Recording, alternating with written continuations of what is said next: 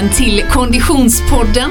Vi är framme vid avsnitt nummer 28 denna den tredje säsong. Och jag som pratar heter Frida Zetterström. Vid min sida Oskar Olsson. Hej Oskar! Hej Frida! Hur är läget? Mycket bra. Solen skiner i Göteborg. Vi är glada. Och vi är inne i ett löparfokus utan Guds nåde. Ja, det är ju sån här löparmecka i Göteborg den här veckan för det är ju Göteborgsvarvslopp eh, varje dag typ. Det är ungefär det som är känslan och eh, jag ska ju till min eh, eh, skräckblandade förtjusning ge mig ut i detta på lördag. Men det ska inte detta avsnitt handla om, tack och lov. Utan detta avsnitt, Oskar, gästas vi av en riktigt cool tjej. Verkligen. Fanny, eh, jättespännande som vi har försökt få hit henne och äntligen kommit till Göteborg. Ja men det här ska bli så spännande. Det här är en eh, eh träningskvinna eh, som eh, beskriver sig själv med orden Ninja, Run, Climb, OCR och Swim. Alldeles strax kommer hon till Konditionspodden.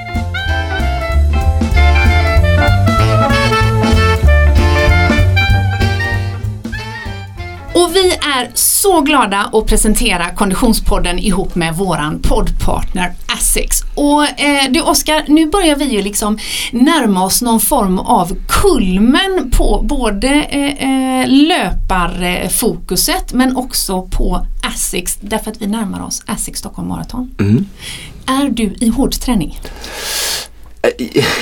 Jag tycker vi ska prata så mycket om mig, det finns så många andra vi kan prata. Jag tycker vi skulle prata mer om din träning och ditt eh, lopp. Och, eh, I Stockholm har vi massa häftiga eh, följare nu som är med i vårt gäng här och ska springa eh, med Konditionspodden 249 42 195 ja. med Konditionspodden. Exakt så. Eh, så att eh, min träning är inte så rolig att prata om just nu. Nej. Nej men det här gänget Oskar, det Ja. här är ju ett, eh, ett glatt, gott, svettigt gäng som vi följer. Vi följer deras uppladdning inför Asics Stockholm Marathon. Vi kommer följa loppet och, och lite grann eh, checka in med dem vid väl valda tillfällen. Eh, och kollar man hashtaggen 42195 med Konditionspodden eh, och följer oss på exempelvis Instagram så får man ju träffa de här profilerna. Och jag vet att ni körde ett formtoppningspass igår va? Jajamän, det Ja. var eh, några i den här gruppen som var med där och eh, vi samlades vid O23 och eh, jag har ett sånt eh, varje tisdag den här veckan, det börjar bli en sån tradition nu. Det var säkert eh, 15 personer som var med och eh, ja, känner lite på tävlingsfarten inför lördagen och eh, liksom eh, ändå liksom ska ha den här sprittande känslan i benen och, och eh, inte köra för hårt men eh, alltid roligt att göra det tillsammans och med solen i ansiktet. Fick de samma intervallpass som jag fick på sms? Ja. Fast jag fick inte ha solen i ögonen. Jag, Oskar skrev, det är nog bättre du är på löpbandet, du är inte så van vid klocka. Nej, liksom, tanken är ju liksom att man ska hitta sin pace, Ah, känna så här, okej kroppen ska fatta, det är den här liksom farten jag ska känna mig avslappnad, lugn och trygg. Det är lite jobbigt men det är inte farligt och det här är liksom min målfart. Så att liksom, det är det som var syftet och som sagt för dig att springa då som inte har så mycket fartkänsla och kolla på klockan, jag vet inte ens om du har någon GPS-klocka. Du har väl bara en sån här stor 7-8 plus telefon som är större än en TV. Eh, och då tänkte jag så här, men kör bandet nu liksom Ja. så du får liksom känna på ändå den här belastningen. Ja, helt rätt. Det är ingen mysjogg vi snackar nu liksom. Nej, nej, nej, nej, nej, helt rätt. Men du, eh, tillbaka till Asics Stockholm Marathon och eh, det som går av stapeln eh, första juni. Dagen innan själva Ja. loppet så kommer ju du och jag och producent Niklas att befinna oss i eh, eventområdet, eller vad ska man kalla det? Expot. Expot där man hämtar sin nummerlapp. Precis. För där har ju nämligen Konditionspodden fått eh, en egen liten scen, eller åtminstone en del utav scenprogrammet. Ja. Eh, från klockan tre på eftermiddagen, fredagen innan eh, SC Stockholm Marathon, så kommer vi att hålla till på scenen ända fram till eh, sjutiden på kvällen. Mm. Vi kommer att livepodda, vi kommer gästas av eh, fantastiska eh, löpare, Mm. både eh, sådana som ska springa Stockholm Marathon men kanske också sådana som har gjort det tidigare. Och om du som lyssnar befinner dig i närheten så är du ju hjärtligt välkommen dit. Ja. Tror det är nära stadion eh, som förra året. Så. Precis. Så eh, jag vet att Evy Palm kommer bland annat. Det tycker Wow, jag är coolt. hon har jag aldrig träffat, henne vill jag träffa. Mm, det gör vi då. Ja. Så eh, alla som lyssnar som ska ge sig ut i Asics Stockholm Marathon, kom och hälsa på oss. Och ställ massa frågor om ni är nervösa inför tävlingsdagen.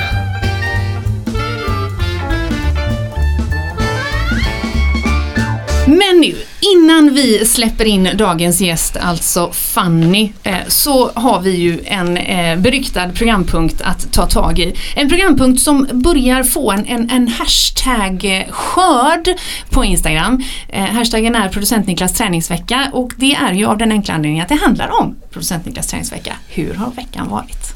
Tack. Eh, det här är en eh, speciell vecka. Oj då. Ja, det är en dramatisk vecka måste jag säga. Den har eh, innehållit mycket smärta. Oj! Ja. På vilket sätt då? Ja, men vi ska komma till det. Jag, mm. Den började väldigt bra med jag har fått igång de här lunchintervallerna. Just det. Ah. Mm. Mm. Jag gillar dem. Eh, så jag började med att köra trappintervaller. Vi har Oj. ju de här beryktade trapporna upp till Skansen Kronan. Ah, mm. De är så grymma. Ja, vi är så mm. många. Ja, från Haga. ja. Trevligt. Så, det, var, det var riktigt bra eh, lunchpass. Hur la du upp det då? Ja, men jag körde... Eh, Sprang upp och ner. Ja, men precis. Jag körde... Eh, ja, det blev typ 60 eh, sekunder då. Ja. Alltså en minut och så två minuter vila. Jag kan inte låta bli eh, och jag måste ju liksom säga någonting. Liksom. Eh, nej men eh, det, det, är väldigt roligt, jag bor ganska nära den nu för tiden ja. och eh, det, trapporna där är väldigt bra ja. Eh, så folk som bor i närheten. Så att eh, man kan ju träna på lite olika sätt. Man kan yeah. träna styrka, då tar man ju två, tre steg åt gången och sen så kan man alternera och köra någon intervall hela vägen upp med där man tar varje steg och bara jobbar på framfoten för att aktivera vader och sådär. Och sen så kommer du över, så är du som ganska trött. Så joggar du över toppen och så kan du jogga ner den här, det finns en brantserpentin på andra sidan. Just så kommer du tillbaka och så kör du samma trappa igen. Mm. Så går du som kör du kanske tre varv runt så tar det typ 20-30 minuter. Sen byter du håll. Så du går ner, för när du går ner för trappan så tränar Aha. du liksom baksida lår.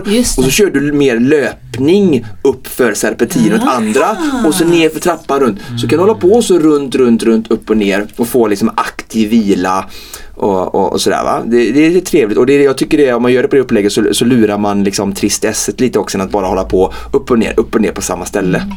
Det var bara ett tips där ja, för, till ska, fortsatta lunchen. Det, det, är ganska bra. Härifrån då så är det ju en typ fem minuter eh, jogg. jogg dit. Ja, just det. Ja, en bra. En uppvärmningsjogg dit helt enkelt. Den så en dag med lunchintervaller. Ja, det kändes ju grymt bra start. Sen hade vi Oskars eh, eh Killme-pass. Killme-pass 2. På den här gången det fullständigt dödade mig. Ja. Kanske inte rent eh, flåsmässigt. Okay. Men muskulärt. Och jag har ju hört då att det här med stretching och sånt är Uppskattat. Ja.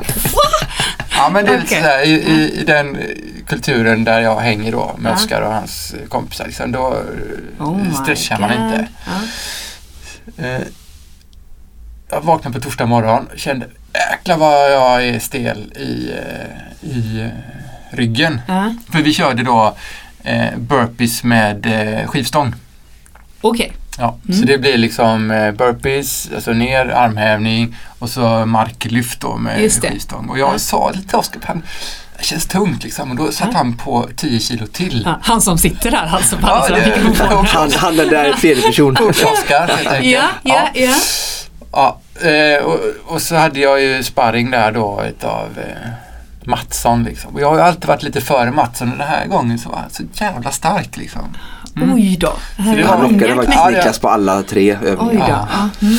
Mm. Så det var knäckande mentalt och muskulärt. Okay. Men jag hade några kundmöten där på torsdag eh, morgon och jag känner när jag sitter där det här är inte bra. Alltså det gjorde bara mer och mer ont och när jag kom ut från det här mötet så var jag helt svettig liksom. Då hade hela ryggen bara fullständigt krampat ihop. Nej! Ja, det, var, det, var, ja, det var hemskt var det. Oh my gosh! Ja, så det, det, var typ hög, jag kan fortfarande inte riktigt få upp högerarmen här, men höger skulda liksom, skulderblad och det hade bara fullständigt krampat ihop. Okej. Okay. Det gjorde så ont och så den natten där eh, till eh, fredagen så var det ju bara Ja, jag var ju vaken halva natten. Oh my Sjukt ont. God. Ja, och så har din fru haft ryggskott. Det är inte mycket med ryggarna i familjen just nu. Ja. Nej, eh, men inget eh, vad säger man, inget ont utan ha gått med sig. Nej. Det här då, som, som tur var så hade jag ju mitt lilla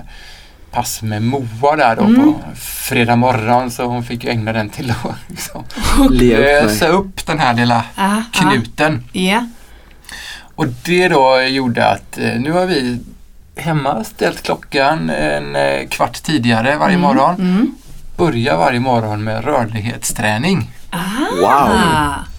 Guldstjärna i kanten. Ja, men sen, och, och det känns ju riktigt bra. Ja, just det. Uh, vi har hittat, vi har lite blandade övningar där. Det är lite som vår tidigare gäst här Charlotta, Charlotta Fogberg. Hon körde ju 15 minuter i sängen varje dag morgon för att verkligen få gjort det. Så det kan tipsa om hennes Instagram där hon för övrigt la ut bilder på de här övningarna ah. vid tillfälle. Mm. Ja, grymt. Men vi, eh, vi rullar ur sängen i alla fall och ah. så kör vi eh, rörlighetsövningar på golvet. Ah. 15 minuter varje morgon och det har jag gjort sen då i torsdags. I passet, ja. Jag kände det här vill jag inte uppleva igen. Nej. Släppte det? Har det släppt ja, nu men då? Så nu är det, är det liksom äh, bättre då. Men mm. fortfarande som man känner liksom att den här, jag skulle, det var ju skulle varit segeltävling i helgen och jag höll fan på att tappa den här båten liksom, för jag fick liksom inte upp den. Nej men oj, oj. Men, så i, men summa summarum blev det tre tränings... Nej men jag fick ju till ett, alltså jag gick fortfarande springa. Ah, okay. Så jag fick ju till ett bra, eh, två bra löppass på helgen. På helgen. Ah. ah. Oj! Det är ju fem pass. Inklusive morgonbad. Ja, det räknas mm. Nej, det räknas inte. Nej, det var, inte, det var ingen, inget träningspass men det var ändå... Men fem träningstillfällen trots smärta? Ja. Oj, oj, oj. Så det, var, det, det, det blev en bra vecka. Mm. Mm. Mycket bra. Men jag, jag vill inte ha den smärtan igen. Så jag kommer stretcha Känner ni att ni är klara med den här punkten nu för tillägg i så fall? Ja. Jag, nu kommer jag chocka alla lyssnare. Jag kommer att tvinga eh, producent Niklas att eh, han får inte klippa bort detta och jag kommer nu chocka hela produktionen här nu oh i live. Liksom. Ja, ja. Det ska bli kul att se hur, hur Frida som är proffs hanterar detta nu. Eh, du säger så här att vi ska inte prata om eh, min helg som kommer. Vi ska prata om producent Niklas vecka men hur ska vi inte kunna prata om att du ska springa Göteborgsvarvet? Alltså, och jag tänker så här liksom att ja, vi tar det i nästa avsnitt tänkte jag för sekunden bara. Men nej, det här avsnittet släpps ju tre dagar innan så vi kan inte prata innan. Nej, nej, så nej. Liksom, nu Frida, on the Vål, vad, mm. hur känns det inför lördag? Jag ska springa jämte dig och hålla dig i handen Nej, och filma och prata och ah. hoppas att träffa massa andra löpare. Och... Eh, nej men det känns eh, eh, förvånansvärt roligt ja. måste jag säga. Med tanke på, ja. alltså, jag måste bara säga alla nya lyssnare liksom lite background på detta. För jag och Niklas har ju försökt slänga utmaningar åt ditt håll eh, längs vid sidan av alla mina eh, knäppa upptåg och Niklas har ju också sina i bältet och, och våra lyssnare har haft många. Och Frida bara nej. Jag är bra eh, på att ducka. Ja, ducka jättebra och byter ämnen och bara jag joggar 5 km i 6 minuter per kilometer. That's it liksom. 6 går inte. 5 det är jag och sen är det yoga på gymmet. Och nu ska du springa ditt första Göteborgsvarv. Är det någon 43-årskris eller 41 nej, år? sånt håller vi inte på med. Nej, eh, nej, men, års ja, nej. Nu tar vi det jävligt lugnt här. Nej men eh, eh, så här är det ju då eh, att jag, eh, eftersom min profession är vår programledare så jag bara på ducka sånt här. Ja. Jag har sprungit mer än 5 km tidigare också. Okay. Det är bara att jag har inte lagt någon fokus på det. Aha, ja. Eh, men och sen är det så enkelt att jag tycker inte att löpning är särskilt kul. Nej. Jag har lite svårt att ja. förstå varför man mm. väljer det som träningsform. Det har jag förstått nu är jag lite, lite över på andra sidan. Oj! För att, jo men det, jag måste ju erkänna Blessed. att det faktiskt börjar bli lite roligt. Ha? Och sen är det ju så att jag har ju inte bara under Konditionspoddens dagar eh, varit involverad på ett eller annat mediamässigt sätt kring Göteborgsvarvet. Jag har ju mm. rapporterat om det här varvet i diverse medier mm. tidigare mm. och har duckat även då oh. väldigt framgångsrikt för att inte behöva utsätta mig för detta. Och så kände jag nu kanske kan det vara läge. Kanske kan 2019 vara året. Och jag, vi är väldigt glada känner jag. Så att det här, mm. jag känner verkligen genuint att den här gången kommer från dig lite så här. Jag och Niklas har faktiskt inte, vi har liksom lite ja. gett upp det här. Hon kommer liksom inte springa Stockholm Marathon. Hon kommer inte cykla det här, det här, det här. Hon kommer inte åka Vasaloppet. Men det här kommer lite från dig själv ja. liksom. Det är ja, kul. Det, det är nu du fattar att det är så det funkar. Ja. vi vet ju också att vi har ju den här New York Marathon ja. utmaningen hängande där från Just Helt ärligt ska jag säga. Kanske, ja, kanske är det lite så som det kan vara. Mm. Eh, att det är den som hänger där? Ja, lite så kanske. Ja. Men, hon älskar New York och ja. kaffe på Manhattan och liksom flåda sig. Framförallt kaffe på Manhattan. Men jag tycker vi kallar det här för konditionspodden-effekten. Ja, det, här som det skulle jag kunna, när man det skulle jag kunna, eh, det skulle jag kunna eh, tillstå. Ja. Jag har också lyssnat på väldigt mycket eh, konditionspodden avsnitt när jag har sprungit faktiskt. Jag lyssnar alltid på podden när jag springer. Men en passning här nu i alla fall till alla våra lyssnare som lyssnar på detta på torsdag. Att vi kommer vara längs gatorna på Göteborg. Vi kommer på något sätt att synas. Det kommer jag Ska se till. Ska du på riktigt springa bredvid mig Oskar? Ja, och peppa dig hela vägen från start till mål. vi kommer dokumentera detta. Det kommer vara bild, det kommer vara ljud och alla er som lyssnar, ut på gatorna, heja och om inte i spåret, längs med spåret. Och jag hoppas att träffa många av lyssnarna under denna fantastiska episka ja, ja, ja, löpardag i Göteborg. Jag ser, ja, jag ser mest fram emot att springa över broarna. Det ska bli roligt att Jätte, se. Det är jättefint. Man ser inte Götaälvbron från Älvsborgsbron. Så långt. jag bara undrar, hur ser, alltså, vi har ett taxibolag här i stan som mm. åker runt med, med skyltar på sådär, och stort på bakluckan. Vi kör dig eh, i mål gratis om du inte orkar längre. Vad tänker ni när ni ser det? Det, det har jag inte provocera då? Jo. Vad är det man säger? Losers, quitters? Aha, det har jag inte sett faktiskt. Men, eh, eh, nej, men jag tänker att det är lite gulligt för de som bara som inte orkar. Det är väl bra. Medmänskligt. Ja, det var medmänskligt. Jag ser Göteborgsvarvet som en fantastisk löparfest. Ja. Där det någonstans är möjligheten att Charlotta Fogberg står på samma startlinje som de som kanske bara springer eh, 2,1 mil en gång om året och det är när de springer Göteborgsvarvet. Det är ju den kombinationen som är magisk. Eh, det här är inte för min del starten på en löparkarriär. Det här är en rolig grej att göra på lördag. Dock kan jag säga att det är så pass seriöst nu löpa, det ska sluta i New York när du och jag springer där. Jo, jo. Ja, okay. Du ville ju åka med konditionsspåren dit, har du sagt till mig Niklas innan. Jo, jo. Mm. Ja. Men får jag bara säga hur stor uppoffring detta ändå är. Ja. Under hela den här veckan bär jag inte klack en enda gång. Oj, bra! För att jag sparar mina skor. Bra. Eller fötter menar jag. Bra, det är väldigt smart. Ju själv. Converse är det sämsta fattar. man kan ha på sig den här veckan. Ja, men Converse har jag aldrig. Men fattar du att jag det är liksom, då kan man ändå säga att det, det, det är en uppoffring ändå. Sen springer jag ju varje dag också, det är ju gött. Jag har ju fått världens träningsschema det. Grymt! Ja. Jag är det kommer fortsätta fram till New York Marathon. Vi kommer ja. köra med en eh, stor eh, Konditionspodden-flagga på plats. Ah. Vi får se om Oskar orkar bära den. Ja, det ska jag göra. Oh springa med Vimpa. Men nu, till dagens gäst. gäst.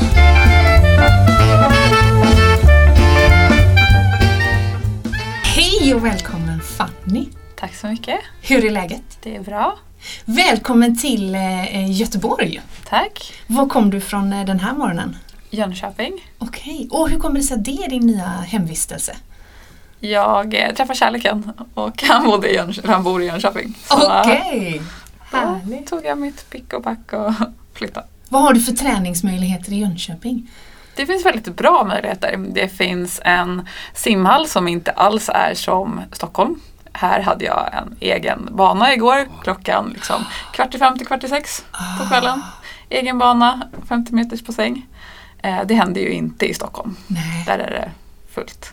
Eh, det finns jättemycket olika terrängspår så jag kan ut och springa på många olika ställen. Mm. Väldigt fina. Jag har inte hittat alla än. Min eh, sambo är det nu. Ja. Han visar mig lite nya stigar nu och då. Mm. Härligt. Och din sambo, eh, är det också då din eh, tävlingspartner yeah. i Team Lost? Ja. Berätta om Team Lost. Ni kom från Kroatien bara häromdagen ja. har jag förstått. Ja. Eh, ni var och tävlade i Sadar. Ja. Eh. Vi, eh, vi träffades faktiskt i Kroatien förra året. Okej. Okay. Och eh, gick lite vilse när vi var ute och äventyrade och upptäckte en ö. Och då så döpte vi namnet till Team Lost där och då. och sen så sa vi att nästa år så ska vi köra Ö till Ö, swimrun. Just det. Um, det var bara någonting som vi tyckte att det funkade bra. Mm. Jag hade aldrig gjort något sånt lopp då. Okej. Okay. Uh, så att uh, där var starten på Team Lost. Mm. Men nu känns det som att ni har hittat right on track för nu är ni, det gick ju väldigt bra i Sadar. Ja. Uh, först så var vi även till Kroatien för ja, men en månad sedan och gjorde Ö till Ö där. Just det. Och sen nu var vi på Sadar Outdoor Festival där vi skulle egentligen köra ett 10 km lopp, vara ute och segla och sen ha, vara med på ett simlopp. Men seglingen blev flyttad så att eh, då blev det istället ett 5 km lopp, 21 km trail och eh, så blåste det lite så de flyttade simningen till lördagen också så det hade vi samma dag som trailloppet. Okej. Okay. det gäller att ha flexibilitet. Så vi bara körde. Men, men eh, för när du sa att vi skulle segla, var det ja. semestersegla? Nej, det var liksom Nej. under den här Sadar Outdoor Festival så kunde man välja massa programpunkter. Just man det. kunde köra kajak eller SUP eller springa, ah. simma. Och då fanns segling med. Då tyckte vi att det kunde vara Trevligt. Såklart. Det här lät härligt Oskar. Mm. Vilken, eh, vilken, vilken resa. Ja. Eh, men och det blev en, en första placering eh, såg jag på ditt Instagram. Ja, eh, Femkilometersloppet skulle vi springa och jogga igenom som en liten uppvärmning. Jag har väldigt svårt när det kommer en nummerlapp på bröstet att ta det lugnt. Ja. Eh, och jag har en bakgrund med ganska mycket skador så jag ville absolut inte springa snabbt. Eh, och jag har inte heller någon koll på vad jag springer i för tempo. Jag vet inte om jag springer i 4 tempo eller 5.30 tempo. Eh, det är min svaghet. Så jag har liksom noll koll på det där så Patrik då, min pojkvän, han tyckte att men ska vi springa i 6.30 tempo nu eller vad, vad händer? Ja. Och sen så drog vi, började vi väldigt lugnt. Och sen så sa han att nu kan du lugna dig lite om du vill. När vi var inne i loppet och då sprang vi 3.55 tempo. Då var den här joggen inte så mycket jogg längre. Och sen så började jag hetsa mot tvåan och köra lite den andra tjejen som låg i loppet. Vi sprang hela loppet jag och Patrik tillsammans liksom. Just det. Ehm, och så sprang vi i mål då, sprang om den tjej som var två så att jag kom två bland tjejerna. Och sen nästa dag var det då trailloppet där vi såg som ett stort äventyr bara. Mm. Eh, och där knep vi också, eller vi, ja, jag kom etta i damklassen. Oj, oj, oj. Det var jättekul. Det förstår jag verkligen. Vad, vad spännande. Men du Fanny, om vi eh, backar klockan lite och eh, lite mer eh, eh, noggrant eh, presenterar dig för Konditionspoddens lyssnare. Vem är eh, Fanny Josefin Alfors? Jag är egentligen en hästtjej som eh, ville liksom bo i stallet, ha egen hästgård i Skåne, bli tävlingsryttare. Okej. Ehm, så. Tills att jag hade egen häst och den blev lite dålig och mina föräldrar sa men nu är du över 18 år, nu får du betala själv om du vill ha en häst. Mm. Det är inte jättelätt Nej. när man bor i Stockholm och precis gått ut skolan och ska börja jobba och så ska man betala för egen häst. Eh, så då slutade jag med ridningen. Jag red lite extra men jag hade inte någon egen häst. Mm. Och sen gled jag in lite på, jag har alltid gillat att springa liksom lite så här småjogga med pappa. Mm. Men inte så mycket att jag så här, vetat vad tider är eller maraton, hur långt är ett maraton? Det hade jag ingen aning om till exempel. Ehm, och sen så kom jag in på lite gymträning Mm. tills att jag kom in på lite boxning på gymmet. Och sen såg jag en skylt omkring om boxningsklubb vid jobbet. Mm. Eh, så jag klev ner i, på en lunch från jobbet. Jag har jobbat som redovisningskonsult väldigt Mm. länge på PWC. Var är vi någonstans i Stockholm? Är det Eh, geografiskt? Ja, mitt i vid Sankt Eriksplan, mitt Okej. i center. Mm. Typ. Eh, klev ner på en kickboxningsklubb i klänning och klackar och var fast. Och sen började jag köra kickboxning för fullt. Liksom. Eh, så typ ja, från att ha eh, ja, men jag varit vä- väldigt fast i det och körde flera pass om dagen och jag kunde gå på tre dubbla pass på kvällen och tyckte det var väldigt obehagligt att sparras när man slår på någon annan. Mm. Eh, ville absolut inte göra det. Tyckte det var väldigt obehagligt. Men eh, rycktes med i allting. Mm. Och när det var match så ja, man skulle tävla helt enkelt. Eh, så jag fick gå min första match mot en tjej som hade EM-medaljer. Och alla på klubben åkte på spö en efter en och de, det var blodiga handdukar och de ja, tänkte var jag hamnat någonstans. Eh, gick in, gjorde en bra match, förlorade såklart mot henne men ändå. Och sen så var jag fast i kickboxning. Sen körde jag, Vilket år var detta? det var 2008 kanske, 9. Just det, tio år sedan någonting då. Ja. Mm. Och sen så eh, har alltid liksom haft problem med benhinnor och sådär när jag sprungit. Och att köra kickboxning och sparka med smalbenen var inte jättebra kombination. Så jag åkte på någon stressfraktur där och fick, eh, ja, tränade mig igenom det ändå på något sätt. Eh, kom tillbaka eh, efter stressfraktur och fick köra världscupen, kickboxning i Österrike. Oj. Eh, fick upp på första gången internationellt motstånd och gå eh, tre matcher där och vann allihopa. Så jag kom hem med världscupguld. Eh, vilket var otroligt coolt för jag hade sånt adrenalin att inte ha ont i kroppen. Ja. Eh, sen så blev det att eh, våran eh, kickboxningsklubb hade sommaruppehåll uppehåll och då kom boxningstränare dit och hade bara boxningspass. Tänkte jag, shit det är det här jag ska göra. Jag ska inte sparka.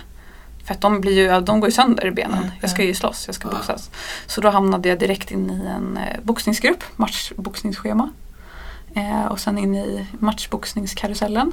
Okej. Tills att eh, med eh, ja, stenhårt upplägg.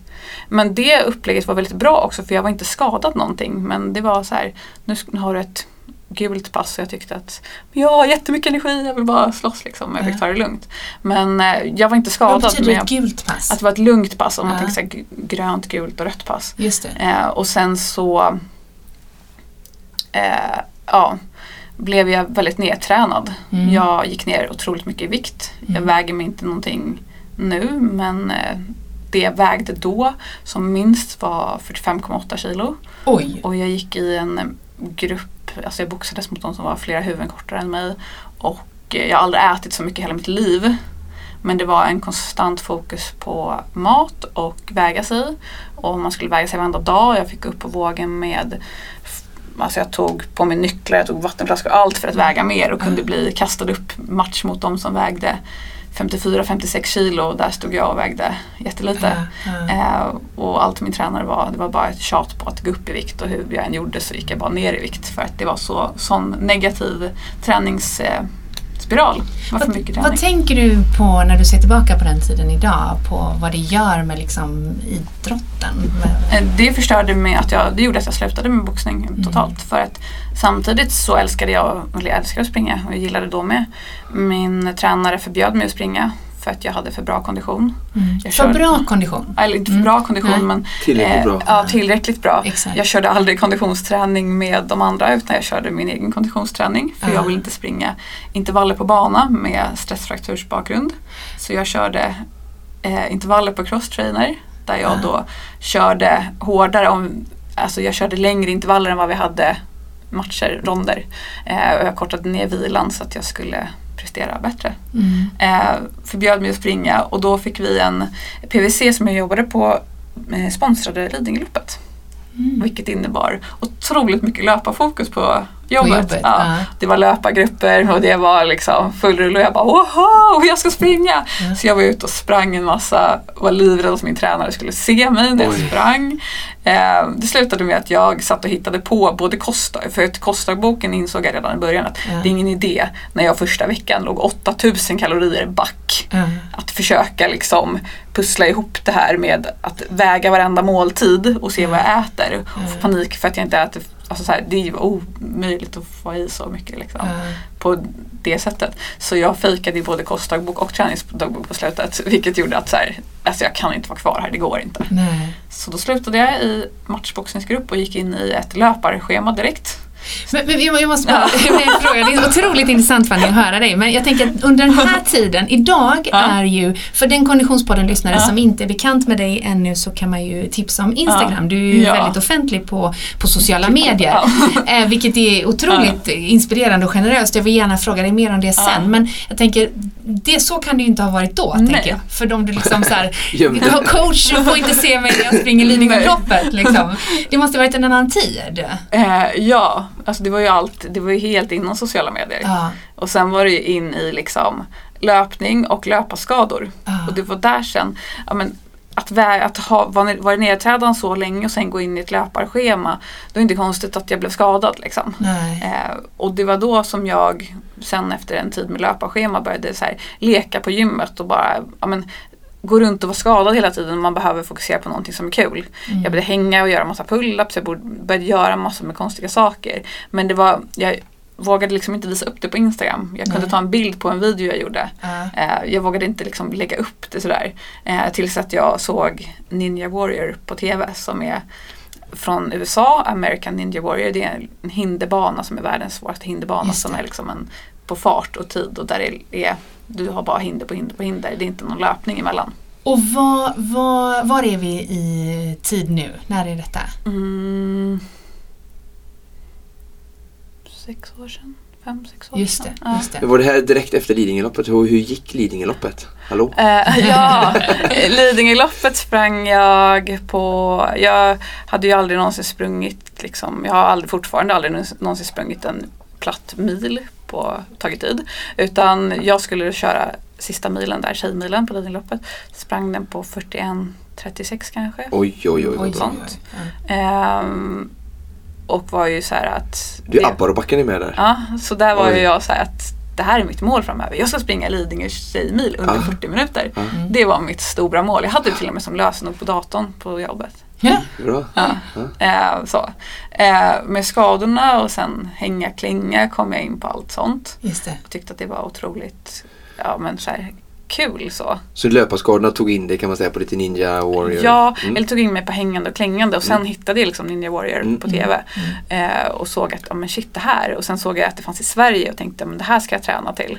Eh, så jag började träna till det och tänkte att jag ska söka till nästa säsong. Samtidigt som jag ville ju bli löpare liksom och springa. Just det, just det. Eh, träffade en kille då som eh, är löpare, springer mm. snabbt och jag började få ont i mina ben och han sa nej vi tar någonting om dina ben, var tyst, spring. Mm. Eh, så. Oj! Sympatiskt. eh, ja, så, så att eh, jag sprang, jag hade ont och vi sprang mer och jag fick ondare och ja. Och sen så där så var det uttagningar till ninja och jag bara nej men han tyckte också att jag inte kunde göra så mycket pull-ups och hänga så mycket och så för att det gynnar inte löpningen. Så där någonstans var jag såhär, nej men ska jag träna inför ninja behöver jag träna för det nu. Ska jag bli löpare så får jag springa. Så jag sprang. Eh, och sen så förstördes väl den sommaren av ont. Så. Och jag sökte inte till ninja heller. Okay. Men jag var där på inspelningen och lärde känna otroligt mycket människor som är mina vänner nu som mm. tränar ninja träning och ninjaträning är liksom lekfull träning. Du hänger och klänger mycket, mm. du klättrar och så. Eh, och där började min träning med det och tog bort allt kring löpningen, allt fokus kring löpningen. Men jag sprang fortfarande typ tre, fyra dagar i veckan. Eh, joggade mest och bara så här, var ute och tyckte att det var mysigt att kunna springa utan att ha ont. Mm, mm. Eh, och sen så om man kombinerar löpning och ninja häng, häng och kläng så får man då OCR, hinderbana. Så då var det en ganska fin inväg på, på det och då tyckte jag efter första loppet att då var jag så här, det är vatten och lera, ja. gud vad obehagligt. Ja. Och efter första loppet så var det, det är vatten och lera, gud vad kul. uh, så jag tyckte att vatten, lera, terränglöpning och de tekniskt svåra hindren var roliga. Just det.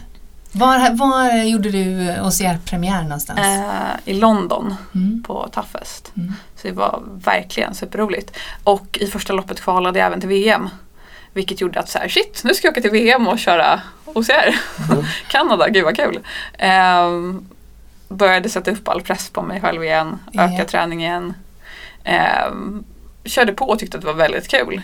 Tills det blev augusti och eh, det var Tough Viking. Och jag springer och känner att det här är inte kul längre för det gör ont. Och tänker i mitt huvud att det är nu det börjar. Liksom. Det är nu träningen börjar. Det är nu loppet börjar när det gör ont. Så kör på. Jag kommer på mig själv och tänker att det är handikapplöpning jag håller på med. Springer i mål 30 sekunder bakom trean. Och eh, har väldigt ont och får en magnetröntgentid fyra veckor efter. Var hade du ont någonstans? Eh, I foten. Ja. Eh, det kändes liksom, det, ja, det gjorde ont hela tiden. Um, och då så var det liksom en stressfraktur rakt av i foten. Mm. Så då var det bara att uh, säga tack och hej till VM. Yeah. Och var glad att jag kan hänga och klänga. Mm. Och sen så var det rev i ett halvår, sen satte karusellen igång igen och mm. sen var det nya OCR-lopp, nytt fokus på VM började träna igen. Jag hinner komma till juli istället för augusti. Har ett lopp i Frankrike, Kilian Classic som är 28 kilometer. Jag hade aldrig någonsin sprungit 28 kilometer. Mm. Jag hade nog inte tränat så mycket långpass heller men tyckte att så här, jag ska ta det lugnt, det är kul.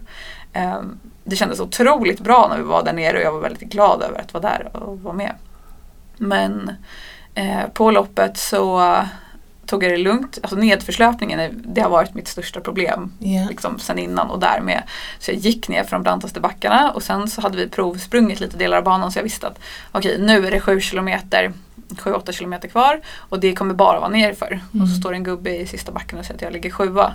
Och tänker jag, men jag har ju typ tagit det jättelugnt på det här loppet. Och då slog eh, pannbenet till så jag sprang som att jag vore odödlig. Yeah. Och det var nerför. Ja, mm. nerför. Mm.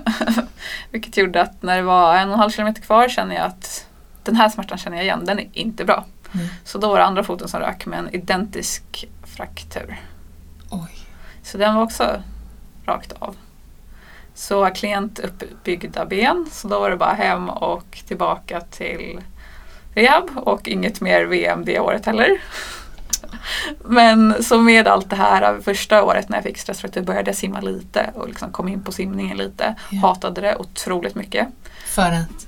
Jag inte kunde andas, jag inte kunde simma 25 meter. Jag liksom fick panik och hatat simning jämt. Mm. Eh, när andra foten gick sönder så tänkte jag att jag måste ändå fortsätta hålla i det här simningen. Mm. Eh, hade som mål att simma runt Lilla Essingen som, i Stockholm som är 2,2 kilometer. Mm. Gjorde det med de som skulle till Ironman Kalmar. Låg sist och grät och bara aldrig mer mm. att jag ska göra det här.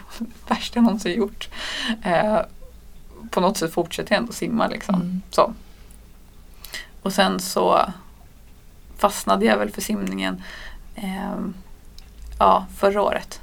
Men på något sätt så låter det som att det är för att det var mer skonsamt för kroppen. Med simning? Ja, eller vad ja. var det som ledde ja, men, in dig där? Först och främst var det för att det var ett OCR-lopp som hade simning och jag låg på ryggen och typ åt fel håll. Eller jag, simmade, alltså jag var så dålig. Och jag tappade, jag tror jag var tvåa ner i vattnet och femma upp eller någonting. Jag mm. tappade flera placeringar för att jag inte var någon bra på att simma och tänkte att okej, jag måste simma. Och om jag nu har som mål att köra OCR-VM så kan det komma simning, då behöver jag kunna simma bättre. Mm. Um, men sen så när liksom, OCR-biten försvann mer och mer så tyckte jag ändå att simningen var väldigt bra komplement mm. till liksom, mm. för att jag kunde ner och simma och jag behövde inte tänka och det var ingen som störde mig och mitt huvud fick liksom vila lite. Mm, mm. Jag kunde simma ganska mycket utan att få mm, ont. Mm. Bara ligga och nöta. Mm. Och nu, och nu, är vi typ där vi är. Liksom. Ja, ja, precis, och, och, och, just nu så ja. befinner du dig i en lite, lite eh, eh, skiftning i fokus där swimrun har blivit ja. eh, centralt. Ja, det var liksom förra året vid, som jag vid den här tidpunkten skulle testa För jag tyckte att eh, det var någon som sa på Instagram att du eh, jag började följa dig på Instagram när du håller på, när du tränar inför swimrun och tänkte jag ska inte göra något swimrun. Jag tyckte det var jättetöntigt. Fick frågan för två år sedan om jag är ute swimrun. Jag bara, jag, nej, nej, nej.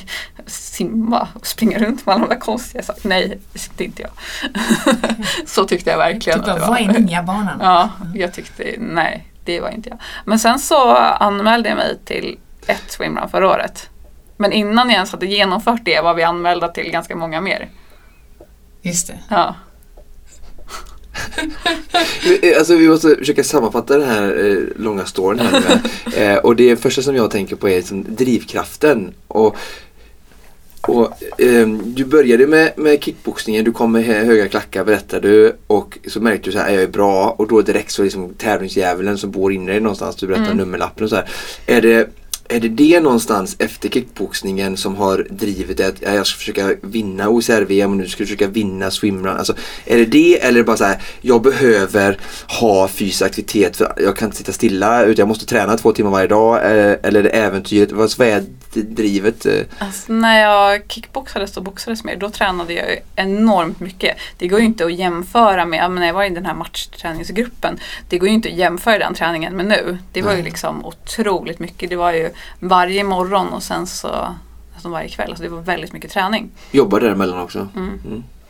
Mm, och ja, men mycket träning. Så den träning som jag gör nu är inte alls så mycket. Och jag har ju fått lära mig också den hårda vägen. Man tror att man lär sig när man blir skadad att man ska ta det lugnt men det den verkar inte gå in. Liksom, för jag har haft fyra stressfrakturer totalt så mm. den går inte in att du ska vila och ta det lugnt.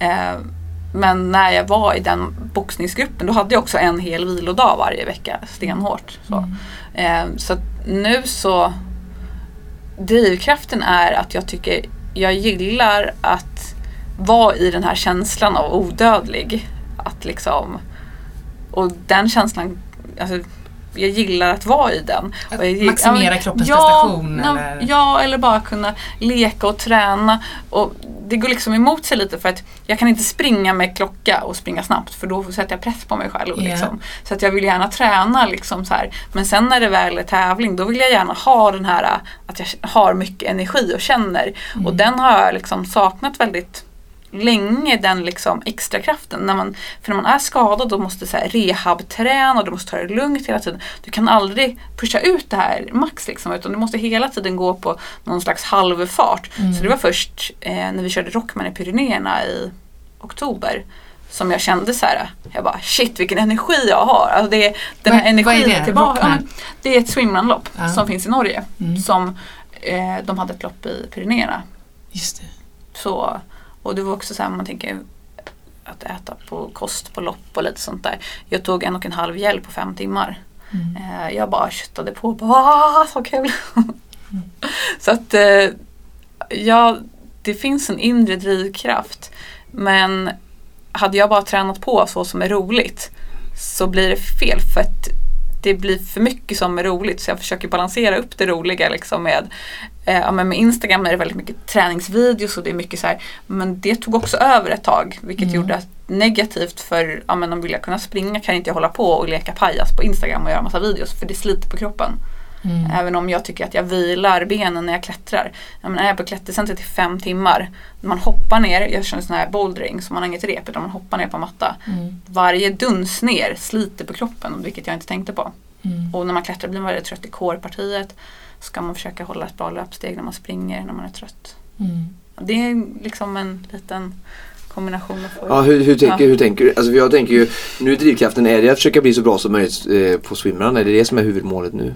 Nu är jag ju, har jag flyttat till Jönköping där jag inte har någon extremfabrik. Extremfabriken är ett ninja gym som ligger i Stockholm. Mm. Eller ett stort klättercenter där jag kan leka en massa på. Och jag har, vi har ett gym hemma, vi har inrett hela vardagsrummet till ett gym. Mm. Så vi har liksom mycket grejer och vi har ninjagrepp som ligger hem, eller hänger hemma i taket. Men det går inte att göra för mycket olika saker. Men eftersom vi tycker att det är otroligt kul med både jag och min pojkvän tycker det är roligt att simma och springa. Och det är roligt att vara bra på lopp och göra bra ifrån sig. Vi har hela tiden haft inställningen att vi, ska, vi ser det här som så här läroår, att vi vill vara med på loppen, ha kul och kunna hålla ihop och inte gå sönder. För det är det viktigaste för mig, att liksom kunna genomföra loppen, inte vinna dem. Men mm. självklart så tränar vi bra och ser till att ha roligt så leder det till en bra prestation också. Mm. Eller i alla fall vad jag tror. Mm. Vi i det här fallet är, ja. är du och, och Patrik, din, ja. din pojkvän och eh, tränings eh, eller tävlingskompis ja. i, i Timlost. Tar ni annan professionell hjälp i form av tränare och coacher eller hur ser det ut? Vi har precis tagit in en eh, tjej som jobbar som crawlcoach i Jönköping, mm. så, eller simtränare. Så hon har börjat kolla lite på vår simning för ingen av oss har egentligen simmat så mycket innan. Eh, så där har vi tagit hjälp. Mm. Och sen har vi haft ett litet träningsschema innan som har varit lite svårt att följa. Mm. Okej, okay, spännande. Varför var det svårt att följa? Jag jobbar med det här dagligen. Så ja. Eh, ja men det, det är svårt att få ihop livspusslet. Eller jag har väl lättare att få ihop det men eh, det är ju mycket som händer. Det är ju, eh, jag jobbar ju med sociala medier och även liksom hjälper företag med deras sociala medier. Så jag kan ju vara ganska fri i min liksom, träning. Medan Patrik då jobbar heltid som polis. Mm. Och sen så har vi två barn varannan vecka. Så det, det är lite pussligt, pussligt mm. att få ihop det. Så vissa veckor finns det såklart mer tid för att träna än andra. Du ska ju eh, få träna med en annan coach ja. under en, eh, en stund den här dagen. Ja. Eh, eh coach Oskar eh, från Otto ska ju eh, ta sig an dig och din swimrun-träning under ja. en, en, stund i eftermiddag. Ja. Konditionspoddens lyssnare kan ju följa detta via diverse sociala mediekanaler. vad har du för förväntningar Fanny på, på den stunden? Nej, men jag känner lite så här att jag känt så. Jag tror att jag skrivit till Oskar flera gånger. Så bara, vad ska jag göra för att bli bättre? Vad ska jag göra för att bli bra? Vad ska man göra egentligen? Just för att swimrun är så, ja men det är så mycket prylar och grejer, så mycket teknik och så mycket så här, små grejer man kan tänka på. Vilket vi märker också när vi kör flera lopp. Mm. Att Första loppet tror jag att hade vi gjort om det loppet, det var första loppet vi gjorde tillsammans var Koste Swimrun. Och hade vi gjort om det typ en vecka efter hade vi ju sparat alltså 15, 20, 30 minuter bara på att jag inte typ så här, tar på mig simglasögonen i en kvart och bara Hallå kan du vänta på mig? Jag ska bara ta det lite lugnt ner här så jag inte halkar på en sten. och sen så bara Hallå det är, det är vågor också. vänta på mig. och sen när vi sprang upp så bara Nu är det väldigt många stenar också. så jag gråter för att det var så mycket stenar. Jag bara nej. Det kan ju liksom vara en, en, en effekt utav att man är på Koster just då. ja, det var väldigt blåsigt också. Ja. Men bara den här grejen att typ så här, ta på sig simglasögon, hoppa ner, simma tillsammans. Ja, vi, vi kom in i det liksom efter en stund att vi simmade på bättre och sådär men mm. just de första simningarna Och jag förstår, jag vet hur Patrik tänkte, han bara undrar om det nu ska vara så här. Så, för det är så långsamt så jag väntar, väntar. Ja, Oskar, vad, ska du, vad ska du göra med Fanny? ja, eh, nej, men det är ganska enkelt att säga men först vill jag ju säga det att det är ganska Fanny är faktiskt ganska unik mm. eh, på det sättet. Hon har frågat mig mycket bra frågor och eh, det är väldigt ovanligt. Hör och häpna. Eh, jag, eh, jag, vill, jag vill verkligen försöka vara ödmjuk nu men mm. samtidigt så får jag ju liksom eh, ha någon typ av alltså insikt. Jag har ändå gjort väldigt mycket saker och testat mycket inom swimrun och lärt mig mycket under vägen. och jag gjorde mitt första swimrunlopp 2010. Och det hette Sten till sten, det var i Lysekil och då var jag där de flesta befinner sig nu där Fanny är. Mm. Och då fanns ju som inte, 2010 låter det som en jättenära tid men så, så ny är swimrun. Ja, och, och ehm, förutom då kanske Ötjö som hade liksom utvecklingen gått framåt såklart lite och multisportarna som höll på där då hade lärt sig lite men det var ju en väldigt liten sfär med liksom 10, 15, 20 lag eh, på den tiden. Och eh, kunskapen hölls ju där så vi var en grupp här på västkusten då som hade fått nys om vad de höll på på östkusten och, och vi började med vårat sätt att göra tävlingar och eh, det var ett gäng, Lysekilgäng, det är härligt gäng som håller på med sån här kustbevakning eller räddning med helikopter, jag kommer inte ihåg vad det heter nu, men som, som, som tog detta då och vi testade och lärde oss och första gången så sprang vi liksom med hela dräkter. Mm. Eh, och, och liksom så se andra nu då motionärer som ja, de springer hela dräkter. Mm. Och, och liksom, det, det, det, är väldigt roligt då för att swimmarna är så himla, det är en ny sport och av någon anledning så, så är det ingen som eh, eh alla hittar sina egna vägar. Eh, mm. För mig är det så konstigt. För att när jag började med triathlon till exempel så frågade jag ju i, liksom, hur gör man? Och så mm. frågade de som har hållit på i tio år.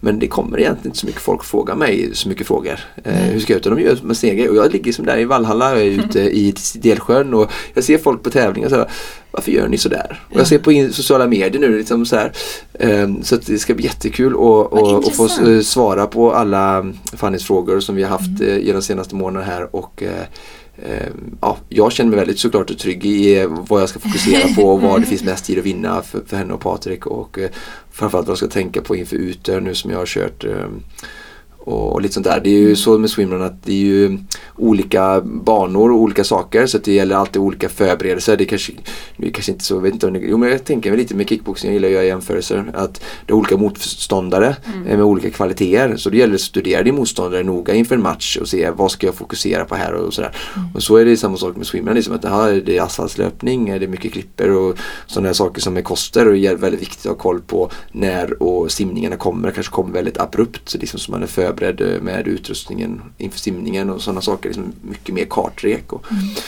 ja, skoval och det finns ju mycket som helst. Mm. Vad har du för målsättning Fanny med swimrun-satsningen? Eh, alltså jag skulle vilja att vi gör Ö till Ö det långa nästa år. Mm. Alltså det hela som är liksom grundloppet. Um, vissa frågar om vi ska göra det i år. Det tycker jag är alldeles för tidigt just eftersom ja, men jag har sån skadebakgrund och jag vill liksom inte stressa det. Vi har nu hittat att det är kul att göra loppen tillsammans. Och att vi, vi har väldigt roligt och det är väldigt mycket äventyr.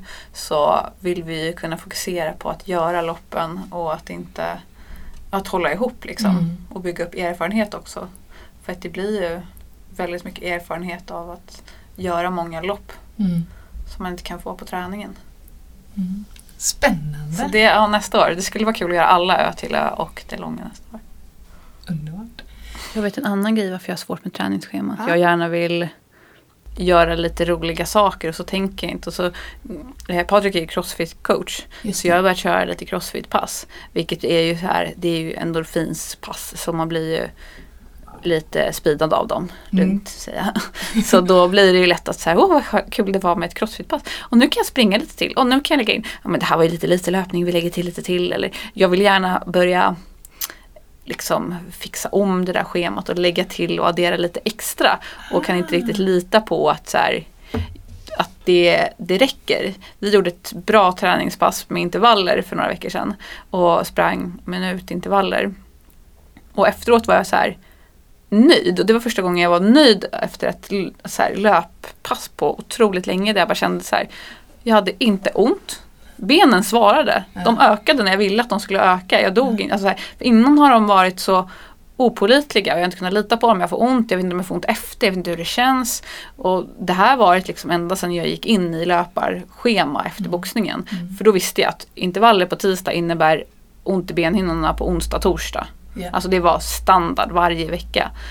Um, så jag har aldrig kunnat lita på dem. Så det var väldigt skönt att känna att så här, det funkade vilket gav mig ett inre lugn. Mm. Men det lugnet varar ju bara lite för då är det ju lätt att jag frikar ur och bara så här, det funkade, nu kan jag öka mer, nu kan jag göra det här, nu kan jag göra det här. Så jag har ju väldigt många gånger som är så här, vad håller jag på med nu? Mm. Är det här för mycket? Är det för, för lite? Att jag har väldigt svårt att lita på, på någonting. Liksom. Att hade jag ett träningsschema som jag visste skulle funka för min kropp och att här, gör så här så funkar det. Lita bara på processen. Mm. Då hade jag kunnat göra det. Så här, du ska vila så här mycket. Lägg inte till en massa crossfit-pass. Nu blir det ju att så här, jag och Patrik har lagt in flera, det heter, jag säger mykos, det heter Mikos triangel. Och du kör tre olika konditionsmaskiner och beställer hur många, bestämmer hur många kalorier du köper på varje maskin. Och så kör du det en minut var och sen en minut vila. Och så håller du på i 40 minuter. Och vi fick ju för oss nu för två veckor sedan att vi skulle göra dubbel. Så vi körde ett block. Och då, det här är så pass jobbigt så att i mitten av passet så sitter jag och gråter för jag vill bara därifrån och sluta mm. för jag vet inte vart jag ska ta vägen. Och då skulle vi då köra två block av det här. Och ibland sitter jag även och gråter innan en halvtimme för att jag får sån så här, jag vill inte, det är så jobbigt. Och, och, du ser lite frågande ut. så tränar inte jag och eh, jag skulle gärna höra mer om det en annan gång men kanske kan ta det off the record sen. Och sen tänkte jag på det här, var det därför du hade svårt att följa träningsscheman för att liksom dina crazy ideas liksom ja. kommer in? Det känns ju faktiskt som att du är eh, tämligen impulsivt lagd ja. eh, och har en eh, eh och, och ganska eh, styrd av det. Ja. Här är en rolig stång, jag börjar göra lite pull-ups. Ja. och det är nog det jag ska bli jättebra på. Och sen har du ju naturligtvis också förutsättningar eftersom du, du har ju blivit väldigt, väldigt bra på väldigt många olika grenar och väldigt många olika inriktningar.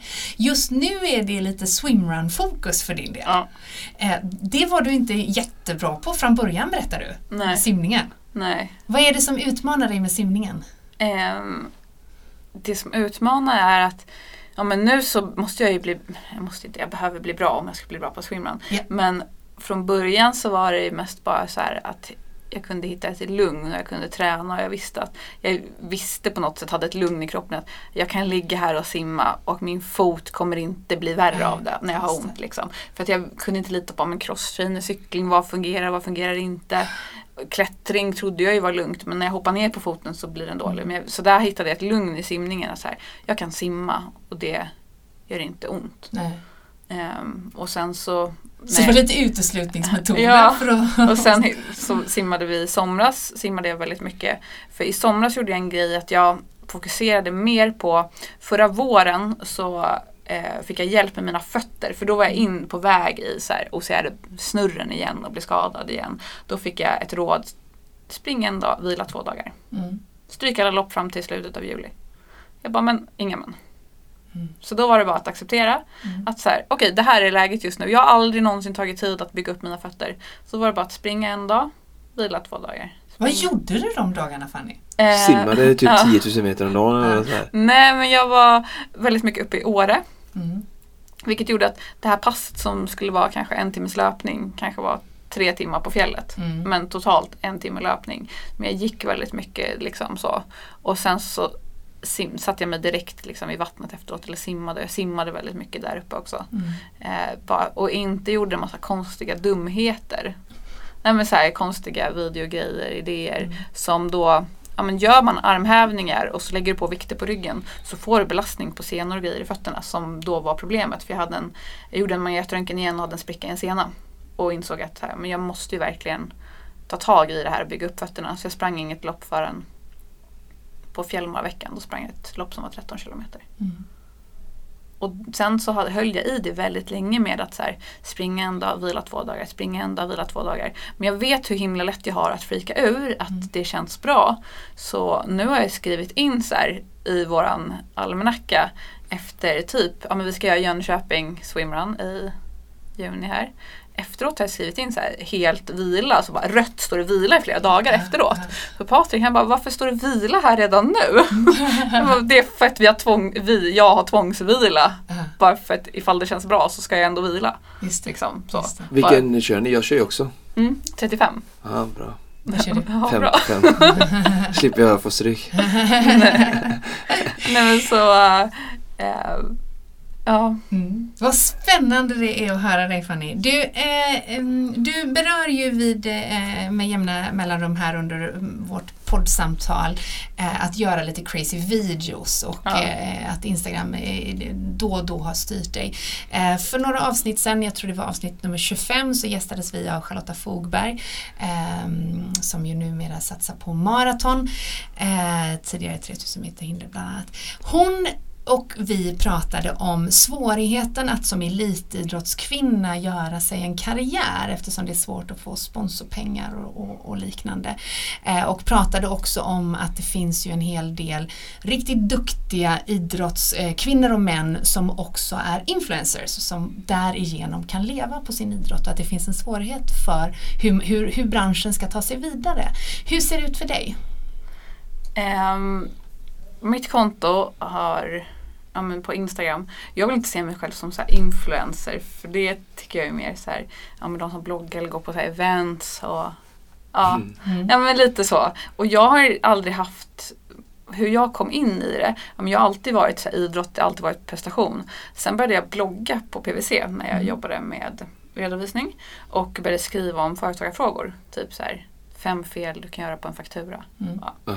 Vi fick eh, utbildning i två dagar hur man skulle blogga. Vi gjorde en stor contentplan. Vi hade olika personas vilka vi skulle nå. Eh, plötsligt var jag i Göteborg på inbound marketingdagarna och skulle stå och prata sociala medier för en massa olika chefer, mediachefer på olika företag. Jag bara, men jag kan ju ingenting om det här. Jo men du kan, du skriver ju varje vecka. Okej, okay. Ja, och sen så tänkte jag, men vad händer om jag gör typ det här med bloggen fast med Instagram? Mm. För Instagram då var så här, jag tänkte mycket på vad folk tyckte om man la upp en bild eller mm. jag ville gärna springa eller upp en bild på mina löparskor. Jag mm. bara kunde, ja men så som många gör att man bara tar någonting idag, vill jag lägga mm. upp det här. Mm. Tills att jag gjorde en så här plan och strategi. Okej, vad ska jag lägga upp? Hur ska jag lägga upp? När ska jag lägga upp? Och såg att för då hade jag också börjat klättra och liksom mm. leka lite och såg att videos fungerade ganska bra. Mm. Att det fungerade bra. Att hänga och göra liksom chins pull-ups med två fingrar funkade jättebra. Mm. Och jag bara, men ett finger, jag kan inte lägga ut direkt Mm. Jag kunde bara göra, det var bara så här dold talang. Mm. Att kunna hänga i två fingrar. Mm. Eh, det är ingenting jag övat på, det har jag bara kunnat. Men jag kunde inte lägga ut videon direkt för att jag lät det gå några veckor så att det skulle vara att jag hade övat.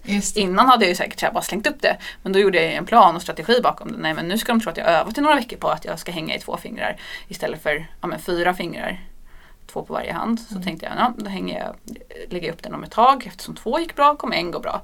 Och då la jag upp liksom så här, jag vill inte fokusera att det ska vara fokus på kroppen utan mer på vad man gör. Så den videon hade jag långa tights och lång tröja på mig och hängde två fingrar och den gick jättebra och spred sig jättemycket. Mm. Och så började jag bara analysera vad går bra, fortsätta göra det som går bra. Mm. Och det spred sig jättemycket från 500 följare till 10 000 per månad, 20 000 nästa månad, 30 000 nästa månad. Mm. Och tills det var liksom maj och jag bara, vad händer nu? Då hade jag video som Jorden hade fått 40 000 följare som spred sig liksom runt hela världen. Mm. Och den har nått ut till här, 10 miljoner på bara min Facebook-sida. Och, ja, och sen var det igång. Och då var det också ett företag som började av sig. Just det. Vill samarbeta, vill göra det här. Och en ny värld öppnades. Och bara, kan man få betalt för inlägg på Instagram? Mm. Vad är det här? Liksom, samarbeten. Så det, det, var ju någonting som jag hamnade i. Liksom. Det är aldrig någonting jag har jagat. Jag har aldrig jagat att få ett konto som växer på Instagram. Det var ett experiment och så råkade det gå så.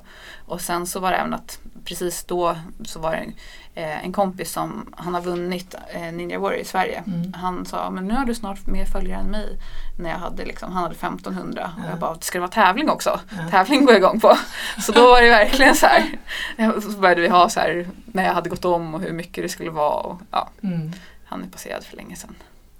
Men, men eh, jag tänker att, eh, för det är just det klart att tävlingsmomenten mm. eh, skulle ju kunna vara en, en mm. stor drivkraft på just sociala medier mm. eftersom det är ju en värld av jämförelser ja.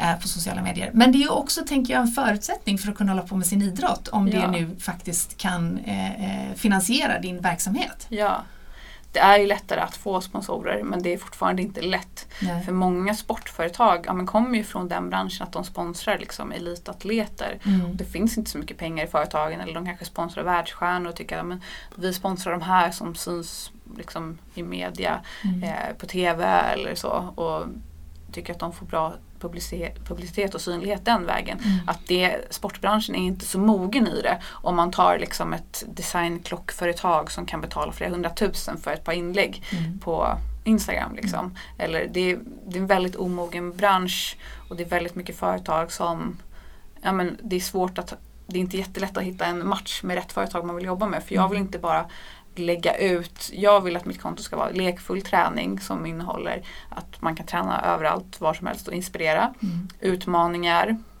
Och det ska även visa upp, liksom, vad jag, från början hade jag ett år med bara träningsvideos men jag vill visa upp ja, men, det jag tränar på riktigt också. Alltså mm. så här, löpning är en stor del av mig. Jag vill att det ska komma ut. Ja, men nu är swimrun en stor del. Då ska det få komma ut också. Så att mm. man får ta med det. Även om man, jag vet att när jag simmade varje dag i somras så la inte jag upp det på stories. För att jag vet hur trött man blir på att se folk som simmar varje dag när man inte mm. gillar att simma. Mm. Det är jättetråkigt att se det. Mm. Så det får vara lite liksom genomtänkt. Mm. Men det är ju helt klart lättare att hitta sponsorer om man har. Många följare mm. när man jobbar på det. Sen har vi även tillsammans har jag och Patrik lyckats bygga upp så vi har typ runt 800 000 följare med alla plattformar tillsammans. Mm. Och där en stor del kommer från TikTok. Mm. Och TikTok är en sån här plattform som jag, jag har aldrig äh, nämnt den på Instagram, inte Facebook heller. Det är ingen som vet att jag har den nästan. Nu vet Vad är det? TikTok är en plattform för kreativitet. Den hette Musical innan. Många kids som sjunger och dansar. Du bara... Mm. Ah, ja, är det, är det ett Instagramkonto eller vad jag fattar Nej, TikTok är ett, annat, ett annat socialt forum. Jaha, mm. som typ WhatsApp liksom? Um, Fast inte samma nej, såklart. Men alltså, nej, inte nej. som WhatsApp. Som Instagram. Som, Instagram. Ja. Fast den heter TikTok. Och folk är där inne också och har konton? Väldigt många. Och den här, om jag nu jämför bara medieplattformar mm. så Instagram lägger jag och har lagt väldigt mycket tid och engagemang på mm. genom att göra en tydlig plan, att skriva texter, att man hittar sin nisch och man mm. hittar tydligt vilka man liksom connectar med. Mm. Genom att tagga American Ninja Warrior tidigt fick jag väldigt många ninja-kompisar. Jag vet att vi går igång på samma utmaningar. Mm. Gör jag någonting så vet jag att jag har dem med mig på tåget. Gör de någonting så vet de så här. Det är bara för att man man är i samma nisch som man gör mm. samma typ av content. Men den vill man ju ska spegla den verklighet ja. som faktiskt är. Ja, precis. Mm. Men TikTok är ju, du lägger upp en video och går därifrån och kommer tillbaka och bara Jaha, nej men vad många följare det var. Mm. Och sen så, så att jag började lägga upp i december och nu har jag 470-60 000 följare. Eh, Patrik har över 100 000. Mm. På TikTok? Barn kommer fram till honom. Är det du som är TikTok-polisen? När vi var i Kroatien. Vi fick ta jättemånga idolbilder. Ingen aning om vilka det är. TikTok, hur kan, jag, hur, hur kan jag inte ens, alltså, jag känner bara såhär, jag är så lost så jag kan jag vara med i Team Lost? Ja. Nej men TikTok är väldigt, det är väldigt mycket kids där och det är väldigt mycket barn. Men jag ser ju också på Patriks barn som kommer och så här, mm den här, och kan vi åka till det här stället, de är där och kan vi göra det här. Det här det, hette ju Musical.ly ah. innan det var alltså musikvideos ah. var fokuset. Med barn som mimade till Var det sånt? Det var inte sånt som, det kom mycket sån här eh, eh, reklam i Insta-stories för någon som håller på och sjunger någon tjej hela tiden. Liksom. Nej. Nej. Det är inte nej. nej. nej. de har inte gjort reklam på Instagram. Det är en väldigt intressant app just eftersom man typ lägger upp videos och sen kan man öka. Jag tror den mesta, mesta videon jag har visningar på är 62 miljoner visningar på den. Det händer inte på Instagram. Jag ska säga, det här fan är ju lite, är rätt så vanligt. Det händer inte alla som har TikTok kan jag säga. Inte, inte, inte dig. Nej, jag har, jag har inte det. Men, eh, ja, nej, det är otroligt intressant att höra dig Fanny och det är väldigt, väldigt spännande att se hur man kan eh, omvandla passion till karriär. För det är ju någonstans det det handlar om också. Att eh, den där gången när du trillade ner i boxningsklubben eh, eh som redovisningskonsult i, idag har lett till vad du gör. Ja. Um, för jag antar att du, du refererar ju mycket till uh, Pricewaterhouse, det, det, mm. du är inte kvar? Nej. Nej, jag upp mig förra året. Och nu är det eh, fullsatsning. Egenföretagare. Ja. Vad spännande det är att följa dig. Vad är nästa eh, stora mål i, inom eh, träningen och eh, tävlandet? Um, vi har ju nästa lopp nu i helgen. Mm. Eh, Ötila som är på Utö. Mm. Där vi kör sprinten. Eh, sen det största vi gör i år tror jag är Ö till Ö Engadin där vi är liksom hela fulla loppet. Just. Som ska vara en otroligt eh, tuff bana har vi hört. Hon kan fråga mig, jag har kört det två gånger. Ja. Jag vet allting Ja. som behöver vetas. Är det tufft? Nej, den tuffaste banan på serien. Ah. Och då glittrar det till lite i ögonen på Fanny och Sofia. Men det är Jag ju det kommer passa Fanny så klippt i, Ja, förutom den nedförslöparen första där Ja. får vi prata om lite extra. ja. Val av skor och Jag ska åka och lära mig nedförslöpning om någon vecka. Det är någon som fixade ett lopp som sa att kom så lär jag dig. Så jag ja, lär mig bara. Fantastiskt. Jag behöver lära mig. Var nu rädd om fötterna. Ska Och satsa och kör hårt. Ja, tack. Tack så hemskt mycket för att du kom och gästade oss på Konditionspodden. Precis som vanligt så produceras Konditionspodden av Fredag, Connecting Brands with People.